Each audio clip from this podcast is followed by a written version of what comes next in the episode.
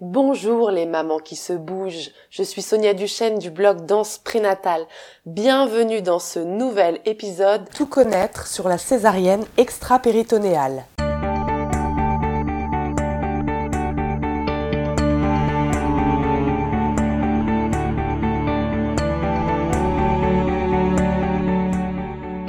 Tout connaître sur la césarienne extra-péritonéale.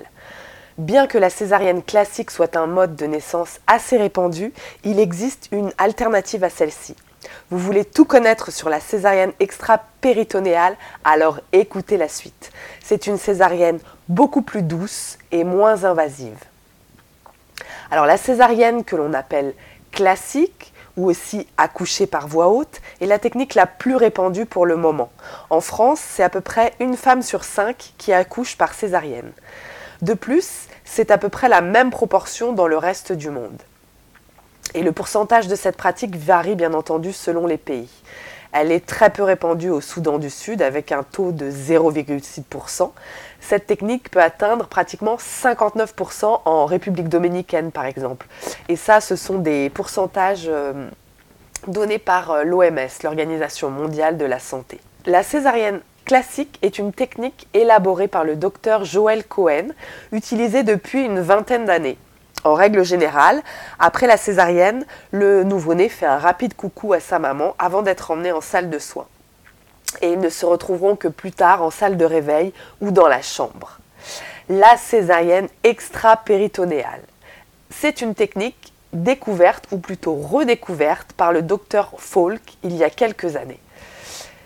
Et donc, afin de tout connaître sur cette césarienne, j'ai posé quelques questions à une experte en la matière, Julie Doucher, une sage-femme remarquable.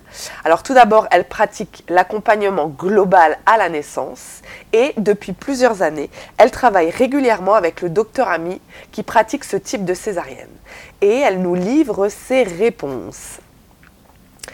Qu'est-ce que la césarienne extra-péritonéale? Alors, Julie nous dit que la C E P, césarienne extra-péritonéale, aussi nommée Fox, French Ambulatory Césarienne Section, comme son nom l'indique, est une technique française de césarienne qui permet un retour à la maison ultra précoce. En effet, le retour à la maison est possible dans les six heures après l'intervention, si les protocoles de l'établissement le permettent, bien entendu.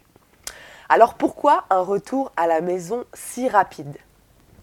Toujours sur les dires de Julie, parce qu'à la différence de la technique classique, la Stark-Cohen, nous ne passons pas dans l'enveloppe qui contient les organes pour pouvoir accéder au bébé. Ça n'est donc pas une grosse opération, ce qui permet une réhabilitation très précoce de la maman et du ou des bébés. Est-ce que toutes les césariennes pourraient être pratiquées comme cela? Julie répond « Oui, si les praticiens gynécologues obstétriciens se forment à la technique, elle est applicable dans toutes les situations.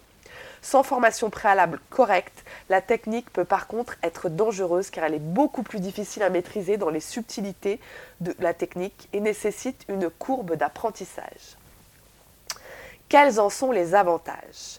Voici les avantages donc cités par Julie. Les avantages sont nombreux et opposables à la technique classique.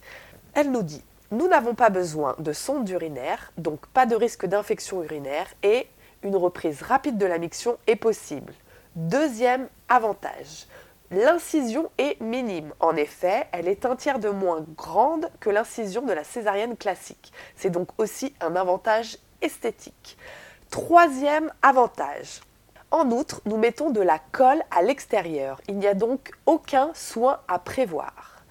Quatrième avantage, le fait de ne pas passer dans le péritoine diminue énormément les douleurs post-opératoires retrouvées dans la technique classique.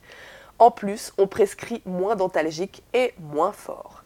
Cinquième avantage, la césarienne extra-péritonéale nécessite la poussée maternelle. Comme dans un accouchement classique, la mère sort son bébé et elle est active dans la naissance. Sixième avantage, une rachianesthésie péridurale plus faible permet un premier lever précoce, mais également une reprise de l'alimentation normale environ deux heures après une la naissance. Une rachianesthésie habituellement après le retour du transit, ce qui fatigue le corps. un, deux, trois, quatre, cinq, Septième avantage, il y a également moins de risques de phlébite du fait de la mobilisation plus rapide. Huitième avantage, les abdominaux sont mieux préservés et ne sont pas coupés entièrement comme dans la technique classique, ce qui atténue également la douleur et permet de reprendre une activité physique plus tôt. Neuvième avantage, on accorde un point essentiel au pot à pot avec bébé à la naissance et à la présence du père en salle de césarienne pour ne pas séparer la famille dans un moment si important qu'est l'arrivée du bébé. Et dixième avantage, l'hospitalisation coûte moins cher à la société et au couple puisqu'elle est plus simple et plus rapide. Alors je remercie infiniment Julie pour sa disponibilité, sa générosité puisque dès que je lui ai proposé de répondre à mes questions pour le blog, elle a accepté tout de suite. Merci également pour l'ensemble de ses réponses très claires et très précises. Si vous voulez connaître Euh, les détails, euh, alors Julie est, a également expliqué euh, la césarienne péritonéale euh, en vidéo dans la maison des maternelles, une vidéo que je vous recommande à voir sur le site de la danse prénatale. Une vidéo que je vous recommande à voir sur le blog de la danse prénatale. Je vous remercie infiniment d'avoir écouté ce podcast. J'espère qu'il vous a plu et vous a éclairé sur cette nouvelle technique. Merci les mamans qui se bougent. Je vous dis à très bientôt les mamans qui se bougent. N'hésitez pas à vous abonner au podcast, à venir faire, à faire plein de tours sur le blog de la danse prénatale. Prenez soin de vous, on se retrouve très bientôt.